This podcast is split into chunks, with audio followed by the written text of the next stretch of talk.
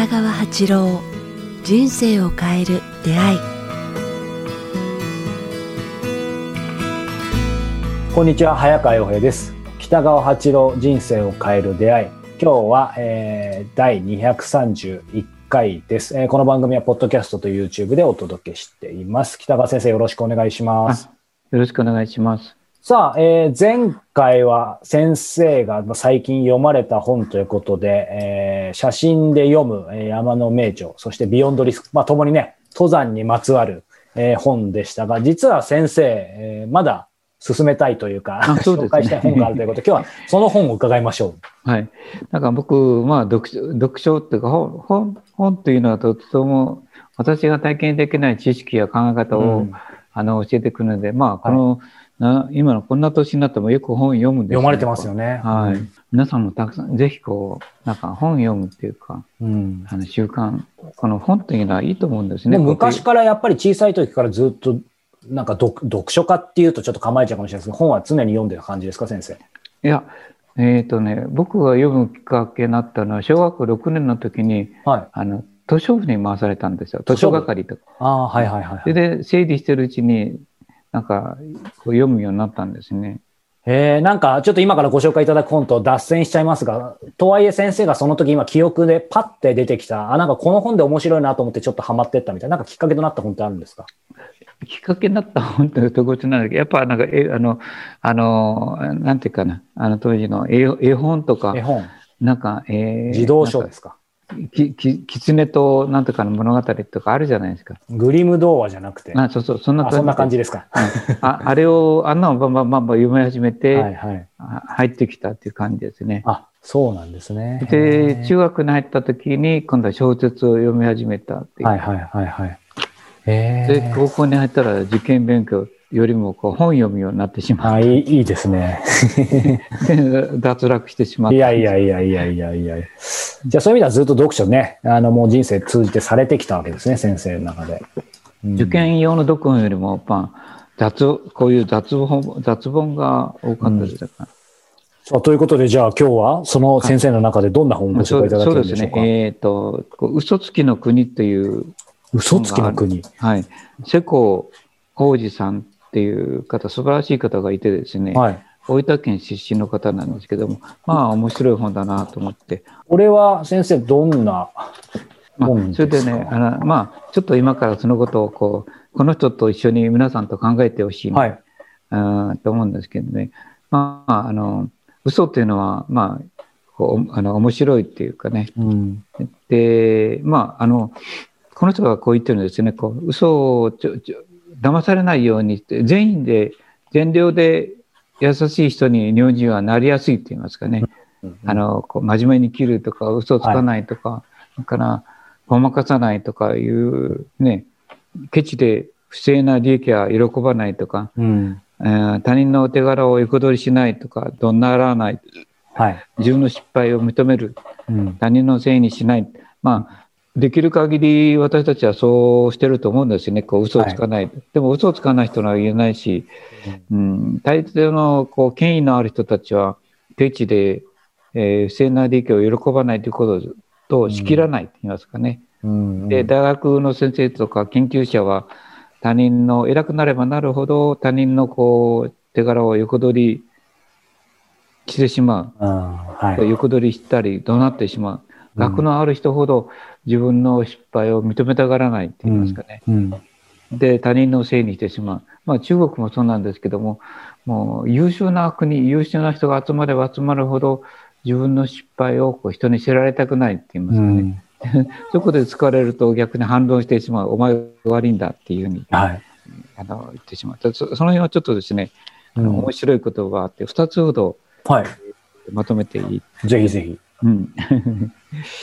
えっと、この方が言ってるのは、四大バカが鬱陶しいと、僕も共鳴するんですね。四大バカ。うん。あ四あ四大バカ言葉です。四大バカ、びっくりしました。四大バカ言葉ですね。はい。鬱陶しいって言ってるんですね。はいはい。だ一つはな、頑張れと言うなっていう言葉が、ずっと、うん、なんか頑張れ頑張れ、僕はよ頑張ってねとか言って、あはい、いつか、いつの頃か頑張れというのはおかしいとか、なんか、あの、私の母が見舞い客から頑張れと言われて、うん、私は今でもこんなに頑張ってるのに、これ以上どう頑張れいいの、と悲しそうに言ってました。っていう人が出現したのがいやらしいって言ってるんですね。普通に面倒くさいことである。頑張れというのは当たり前のことじゃないかっていうかね。うん頑張らないという理由を作るなという、そうですね。うん、で、まあ、その中からこう、僕も共鳴するんですね。頑張ら、頑張れという言葉を使っていいって僕は思ってるんです。この話しましたね。僕らもそれこそサポーターの方向け頑張らなくていいよ、本当かって話しましたよね。あれは嘘だと思うんですよね。だから、まあ、この人も同じことなんですけどね、気づかれる心理が20年前くらいから、この人も同じことを言ってるんですけども、それがこう、感動をありがとうというふうに変わってきたっていうんですね。あはいはい、感動が私を感動させてありがとうとか、うん、感動をありがとうっていう言葉がありますね。気持ち悪いって、僕も違和感を感じる、ね、確かに。感動ありがとうなって何言ってるんだろうと思うんですけど、うん、感動だけでいいのじゃないか、ありがとうとありがとういいんじゃないかな。うん、で、なんか、それから生まれてきて産んでくれてありがとうとか、うん、生まれてきてありがとうとかなんか感謝合戦ってね嘘くさいっていう、うんうん、逆にそうですね、うん、いちいち言う必要もないしそうそういう。勇気をもらったとか元気をもらったというのはもう本当になんかこう感謝合戦みたいな感じがするんですね、うん、だからなんか子供に対して生まれてきてありがとうとか善人ぶるなっていう感じが、うん、なんか嘘があるっていうまあこの人これはもう本当はあの、親子で何やってるんだ、こう感謝合戦かっていうね、生まれてきてありがとうなんて、えー、なんかな、人目で触れるとこでややってないで、心の中で思うだけでいいんじゃないか、うん、そういうのを表現するな、みたいなこと言ってるんだけど、うん、なんかそこがちょっとうさんくさいと言いますかね、うん、ものを感じるっていうんですか、なんか立派に見せようとしてるっていう、のが入ってるなっていう、だから僕も使いたくないなと思うんですね。うんでもまあそれがこう共鳴するところが、はいはいはい、で私があの励こちらが励まされましたとか本当の主役はあなたです。であなたのおかげで私が励まされましたとかいうスポーツ用品を見てから言うのもなんかやらしいって言いますかね。でなんか予想われたちょっとなんか嘘っぽい謙虚さみたいな感じがする。先生が言う純粋性がないってことですかそうそうそう、ちょっとこう、自分をよよく見せたいっていう、うんうん、私の方が逆に元気をもらいました。私の方が感謝したいとかいうのも、なんか、嘘、意味臭いっていうかね、口先だけの感謝合戦みたいなものが今定着してる。うん、そう思ってないのに、こう、いやいやいやいや、私の方が感謝したいですよと。私の方が元気もらいましたとかいう。元気あげたっていいじゃないか。で、その24時間テレビでなんかそれをこう売り売り物にしてるから、いやらしい。で、そこから出てくるのが応援をよろしくお願いいたしますっていうのは、スポーツ選手や専用言葉で、あれもおかしいっていう。で最後はあのそう麺を食べるというので締めの言葉で同じように最後は応援をあの応援よろしくお願いいたしますとか言ってる、うん、うん、なんか手っ取り早い言葉って言いますかね。大した意味がない言葉、うん、5つ目はもう一つ感じるのはあのお医者さんの使う言葉で余命3ヶ月っていう言葉で、はいはいはいはい、あれも言い逃れ僕もそれを感じるんですね。言い逃れ、うん、うん、まあ、このがんは私どれぐらい持ちますかって言ったら、余命3ヶ月とかいう言葉が、その間で、まあ、ありますよね。決まり文句になってるんですね。うん、だからあれも責任逃れの言葉だなって感じがするんですよね。うんうん、余命3ヶ月超えたら、あら、私のせいですよ。生き延びた、生き延びた、あ私たちの治療が成功しましたね。私のおかげですよになるわけですよね。で、余命3ヶ月以内だったら、あのやっぱり仕方ないですね、この病がガンガンここまで進んだからって、治療が手遅れになれましたね、みたいな、責任逃れっていうかね、一切そこに私の責任点はないっていうかね。だから、とりあえず言っておく言葉が4年3ヶ月というのが使われてるんですね。うんうん、そうするとなんか一見言葉としては今どの言葉も、なんか言葉だけを本当に素直に取れば、いわゆる悪意とかないようにも感じられるんですけど、本当のところどうかってことですよね。先生おっしゃる通り。ね。で、なんかそれを人が使ってよかったと思ったから自分も使ってるっていうか、感謝合戦っていうかね。うん。うん、だから私の逆にこちらが励まされましたとか、元気になり、私が元気になりましたとかいう、うん、えー生まれてきてありがとう、産んでくれてありがとうっていうのも、なんかこう、嘘くさいなっていう、最近、うん、私が思ってた時にこの人も同じこと言ってるので、おなんか すごいなっていうところがあります。はい。面白いなと思います。でもそういう意味では、なんか今お話伺ってて、どこかでね、やっぱり伺いたいなと思ったんですけど、やっぱり話聞きながら、そうだな、そうだ、そうだって思いつつ、じゃあ自分は完全できてるのかっていうと、僕もなんか、すごくね、あの耳が痛いところも今あったんで、やっぱり一番今の感謝合戦とかで思うのは、やっぱありがとうってな誰かに何かをね、していただいた時に言いますけど、いわゆる先生がずっとおっしゃってるじゃないですか、その感謝だけじゃなくて、変謝。してこそ終わるというか、うん、なんかそう。なんか、あの、ありがとう3000回言いなさいって、あの人がいたんだけど、うん、それと一緒で、もうそうなると、ありがとう言うためのありがとうで、ありがとうと思ったらくてありがとうって、ただの口癖になってしまうから、やっぱありがとうというのは、本当にそう思った時に言うべきっていうかね、うん、うん、だからしょっちゅう言ってたら、うん、なんかそれをただの上等句、なんか、おはようと同じで。ただ形式的になってるだけですよね。うん、そうそうだから人間の品質が逆に衰えてくるんじゃないかなっていう感じがするんですね。そうするとやっぱり言葉って本当になんか気をつけて使いたいですね。正確に使ってほしいと思いますね。それから、あの、人に会い、あなたに会いたいとか言うとか、会うという字を愛愛に愛に書いたりとか、笑顔の文字でなんかしたり、とかするようになってきましたね。あ、いろいろ変えますよね。うん、なんか笑顔の中でこう、あの、笑顔文字みたいなの使ってくれる、絵文字、はい。あるんですけど、僕もあれも、僕もあれは好きじゃないんですよね。うん、なんでこんな普通の言葉にしてほしいな、っていうかね。うん、だから、あなたに会いたいって言った時、愛っていう言葉を使って、こう、なんか、書いたりするけど、そうじゃなくて、普通の会うという言葉を書いてほしい。あの、楽神会の会っていう字が合うとなりますよね。はいはいはい。もう一つの合うっていうのはこう、あの、別な草冠で書いて、侵入を書いて合うっていうのがありますよね。あはいはい。遭遇する方の。はいはい。合うですね。うん、だけど、その合うとこっちの合うっていうこう漢字の意味の違いっていうのがちゃんと理解して、普通に合うというのは会、ね、なんとか会の。はい、でも、深くその人と心で感動を覚えて、なんか接して長い時間を過ごすっていうのは、こう、こっちの侵入、侵入の書いた、会うという字なんですね。はい、だから、なんか、そんなような、なんか、うん、あの、あれを、うん、なんか使い分けてほしいなって最近ずっと思ってたんですね。ね、たかが言葉じゃないかという人もいるかもしれないですけど、やっぱりされど言葉ですよね。うん、なんか、いやちゃんと言葉に心を込めてほしいな、うん、えー、なんかでテレビなんかでこううまいっていう言葉があるじゃないですか。美味しいという言葉とうまいっていう言葉を使い分けることできないあ女性アナウンサー男性アナウンサーが多くて、うん、で芸能人、芸人が多いので本当になんかがっかりするんですね。こう、うん、なんかおべっか使いの芸人って終わらせるためだけに、あのテレビに出てるからもうテレビが面白くないって言いますかね。確かに同じ人間で、こう、おしゃべりで、こう、なんか人をパッと持ち上げるのが上手な人が、どんどんどんどんこう出てきてるから、嘘っぽいと言いますかね。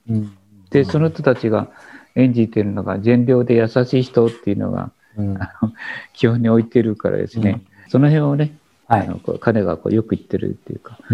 で、彼が言ってる言葉で、こう、要注意って私は気をつけてるえこの瀬古さんが言ってる中で、まあ、いろいろあるんですけども、うん、あの、私がこう、生きてる上で気をつけてるのは、こう、なんて言いますかね、信仰、怪しげな信仰宗教の指導者、まあ私もそういう見られること多いんですね、こう。うん、なんか人、あなたの人生に輝きを失ってるか輝かせるためにもっと意味のある胸の躍る人生この人生を送っってえー、べきだと考えるから、うん、っていう言葉でこう言う人がいるっていうんですね。はい、そういう、まあ、ちょっと下手今日下手言葉が下手なんだけど。いえいえ。だからこの人はそれをそういうのをこう要注意してるっていうんですね。私は気をつけてる。うん、で僕もそうなんですね。こう相手の嘘くさい言葉って言いますかね。はい、かな嘘くさい質問とかね、なんか、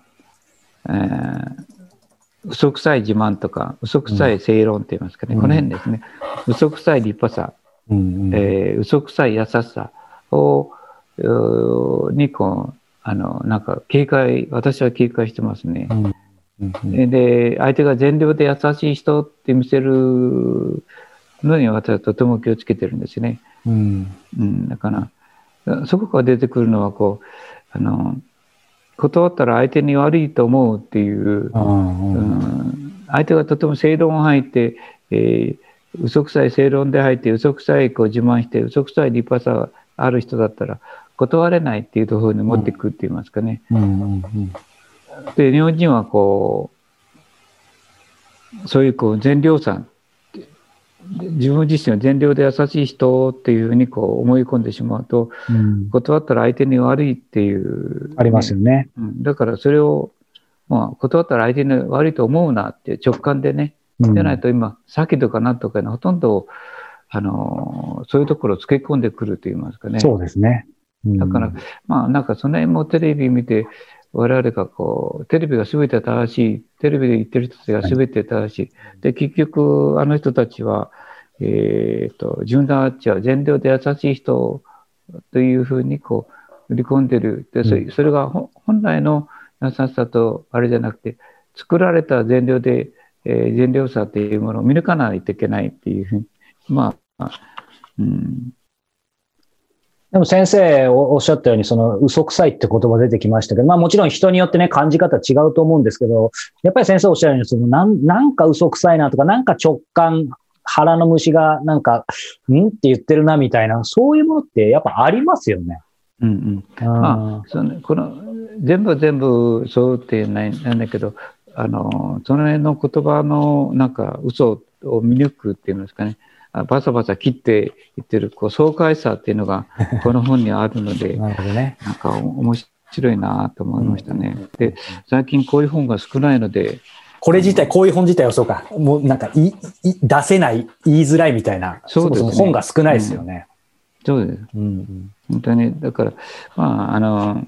謝れない、謝ることができない人と、謝ることができない公的、えー、機関っていうのは、新聞社まあ、一番は朝日新聞かもわかりませんけども、なんかなかなか歩りきらないっていう優秀、うん、今まで優秀だ、優秀一番っていう誇りのとこで優秀な人間を集めた、集めると、はい、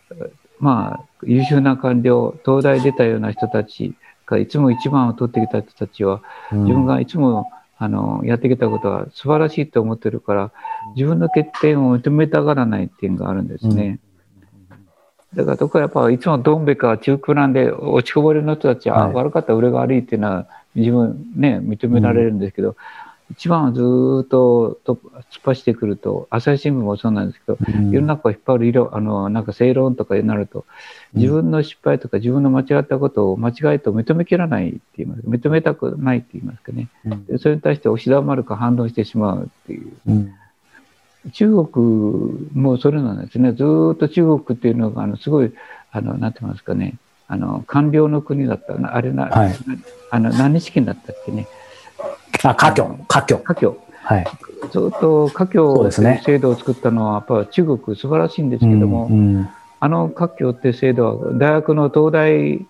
のみたいな今で言えばねそうですね。東大で官僚になるようなもんで、うん、そういう人たちは素晴らしいっていうふうにしてきたもんだから家教の伝統を持った国は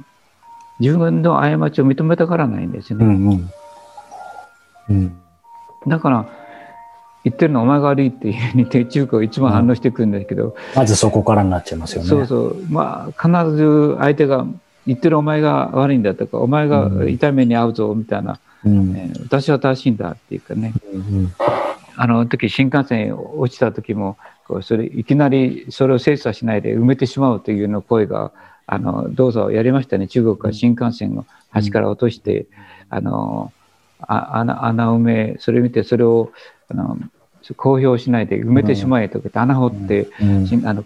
事故を起こした新幹線を埋めたことがあったんですけども、うん、あれも悪いとかいんじゃなくて一番だった人たちの心の弊害ですよね、うん、失敗を隠したがるっていうか、だからまあその辺のなんていうかあのことをこう我々がどうこう気をつけて生きていくかっていうことですね、でまあそれも言っていいんではないかなっていうね、うん、確かに、でその善良さっていうかね、はい、を作ろう作ろうんではなくて本当の善良善良な人間にななるためには、まあ、言葉をこう、うん、きちんと使おうって言ってるんですね。うん、面白いです。私の責任ですというのは無責任って言ってる。なるほど。確かに。だから、まあ、それ、全部が全部そうではないかわからないけど、うん、まあ、その辺のことをこうよく書いた面白い本で、うんうんあの